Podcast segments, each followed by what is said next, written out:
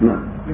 آه، مريض بشلل الأطفال لا يستطيع المشي بدون جهاز طبي وفي الجهاز سيور من الجلد بها خيوط وكذلك حذاء فما حكم الإحرام للحج مع ضرورة لبس هذا الجهاز طول فترة الإحرام؟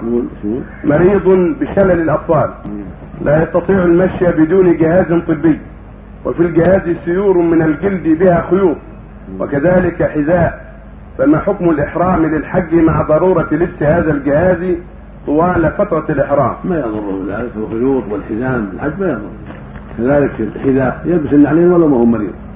النعلين يلبسها المحرم فلا بأس. إنما الممنوع اللباس العادي إما سراويل عادية أو م- أو قميص أو يغطي رأسه هذا ممنوع. أما يكون عليه رباط في ذراعه في رجليه رباط لمرضه أو عليه حذاء في رجليه هذا ما يضر ما يضر المحرم ولو كان غير مريض. نعم.